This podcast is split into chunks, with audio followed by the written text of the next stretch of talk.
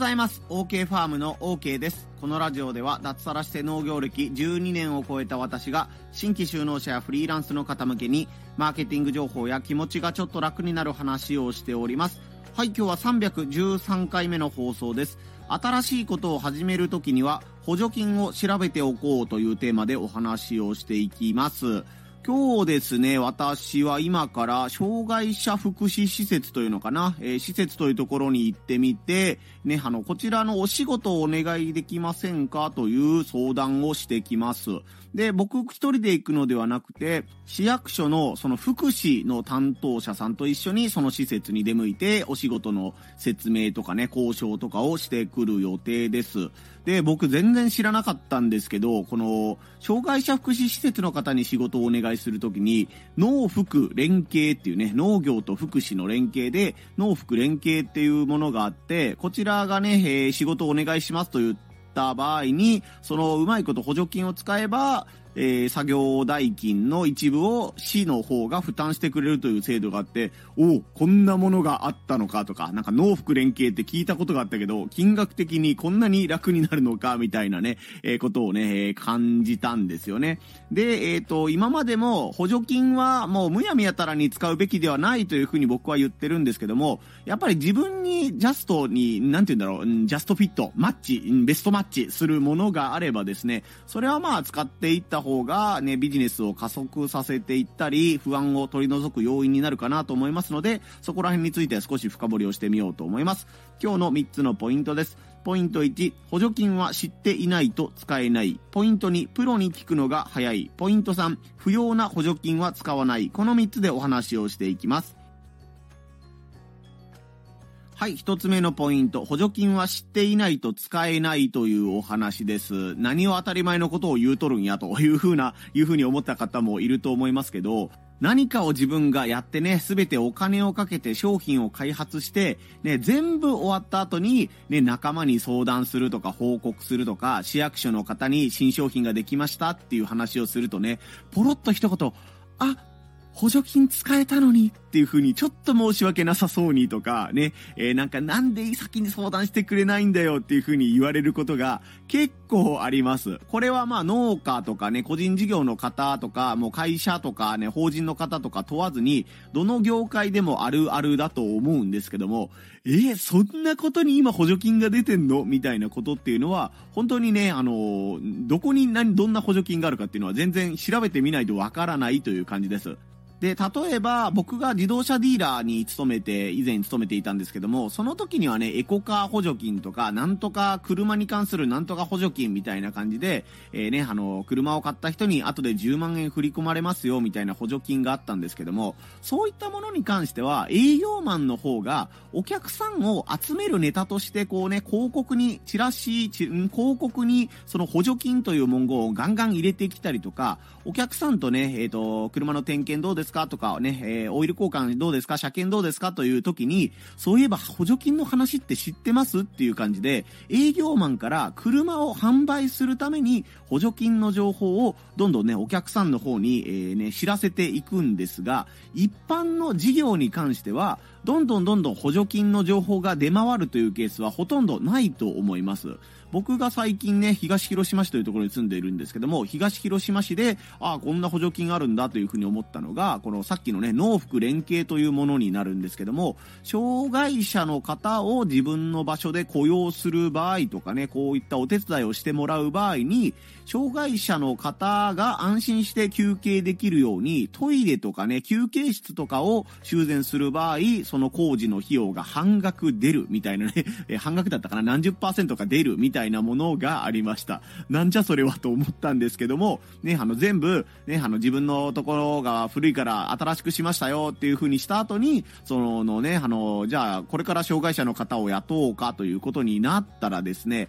えー、先に申請してくれてたら何パーセントが補助金が出たのに、みたいなことがね、結構あったりするんですよね。なので、これはもう何かを自分でね、例えば家を修繕しようとか、作業場を修繕しようと思った時に、何か使える補助金はないかなということを自分でね、ホームページ、市役所のホームページとかね、えー、なんだろうね、自治体とか国とかのホームページで調べたりして、自分で事前に相談をしておくのが重要ということになります。農家に限らずフリーランスの方であっても、なんかね、創業に関する、ね、事業を起こすからとか、新規事業をするから、なんとかかんとかの、えー、ね、あの、デスク周りのものを整えたりするとか、ね、えっ、ー、と、作業場を作るから、みたいな感じで補助金があったりするので、よし、これから脱サラするぞとかね、えー、副業を始めるぞ、みたいなことを思った時に、いきなりね、全部のものを自分で用意するというのも、まあ別にいけないことはないんですけども、もしかしたら自分のね、今からやりたいことを応援したがっている市役所とかね、国の制度というものがあるかもしれませんので、自分の住んでいる市ですね、東広島市とか広島市とか、自分の市のホームページになんか創業とかね、脱サラ、脱サラという言葉では出てこないかな。なんかそういうね、あのー、新規事業みたいな単語で、えー、キーワードを入れると補助金が出てくるかもしれませんので、ぜひチェックしてみてください。とにかくね、自分から調べて自分から申請しないと補助金は使えませんよというお話でした。二つ目のポイントは、プロに聞くのが早いというお話話です。ね、あの、この補助金というものは大体当然ですけどね、公的な機関が出していることが多いので、市とか県とか、まあもしくは商工会とかね、そういうグループとかが、えー、お金を出していることになると思うんですけども、なんというかね、そういうところの書類ってめちゃくちゃわかりにくいことが多いんですよ。なんか昔ながらのね、あの、ワードで作った A4 のイラストなしのバーっと書いてある募集要項みたいなものがあってですね、結局これは俺は対象になっているんだ、なってていないのか、どっちなんだとかね、えー、これは難しい補助金？なんか申請がすっごい手間がかかる補助金なのか、手軽に申し込める補助金なのか、どうなのかとかいうのがね、全然わかりにくいんですよね。なので、あれこれもしかして僕に使えるんじゃないかなという募集要項みたいなものを見つけたら、思い切ってね、あの市役所の方とか担当者にメールとか電話で問い合わせをしてみましょう。さっきも言ったように、市役所っていうのは、こういった補助金があるから皆さん使ってねっていうことを伝えたいんですけども、意外と伝わってない。で、こんな補助金を作ったのに、この補助金全然使われませんでした、みたいなことになると、担当者さんもね、まあ一概には言えないんですけども、担当者さんもどっちかというと困るらしいんですよね。こんな補助でね、あの、市役所としては頑張ったっていうところを実績を作りたいのに、自分たちが作った補助、補助事業が空回りしました。申し込みゼロでした、みたいなことになると、ななんかまた変な補助金使ったのに申し込みいなかったじゃないか、みたいな感じでね、あの、微妙な、ムむ、くムードになるというか、良くない状況になるらしいんですよね。なので、えー、市役所の担当者さんも問い合わせがあったらね、そこら辺は丁寧に答えてくれると思うので、担当者さんに電話をかけたりして、自分の場合は対象になっていますかとか、ね、あの、詳しい説明を聞きたいんですけども、ね、えー、いつ伺えばいいですかみたいなことを聞けば、えー、スムーズにね、情報がゲットできるんじゃないかなと思います。やっぱり補助金ということになると、不正利用がされてないかとかね、公平にね、あの、他の市民と比べて、すごい、えー、この人の使い方が間違っているというものに、えー、と、なんて言うんだろうな、ゴーサインを出すわけにはいかないので、自分勝手にね、先に、多分これで大丈夫だろうということで、物を買ったりとかね、何か事業を進めていった後で、で、これでサービスしてくれますよね、サービスというかね、あの、補助金がもらえますよねっていうのを言ったら、あ、ここは段階を踏んでいないので、あなたには、あの、全額お金が出ませんとか、そもそも対象になりませんでしたみたいなことになって、ええーっていうことになると思うので、これはいけると思った場合でも、必ず先にプロの方にね、え聞いてから、え自分の思うことを始めるようにしてください。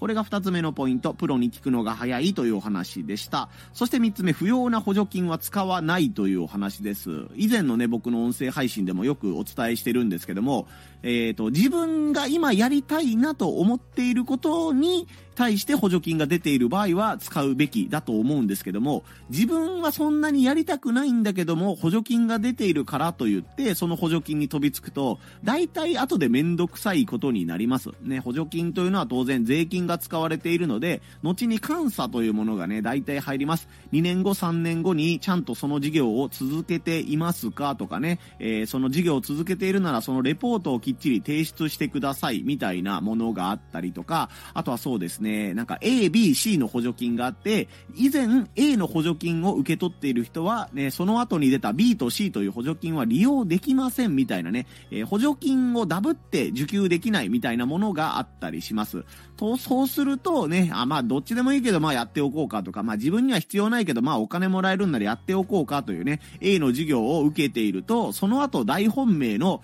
うわ、これまさに自分のためにある補助金だみたいな B の補助事業が出た場合に、あ、あなたは以前 A をやってるからね、全然受け取れませんねということになって、ああ、いらない補助金に申し込むんじゃなかったとかね、ということもあったりするので、えー、いつも僕はね、あの、仲間の農家とかでね、補助金補助金という単語が出たら、いや、そんなに飛びつくもんじゃないよっていうね、どちらかというと、どうどうどうと、いさめる立場でいるんですけども、このね、不要な補助金は使わない。で、自分に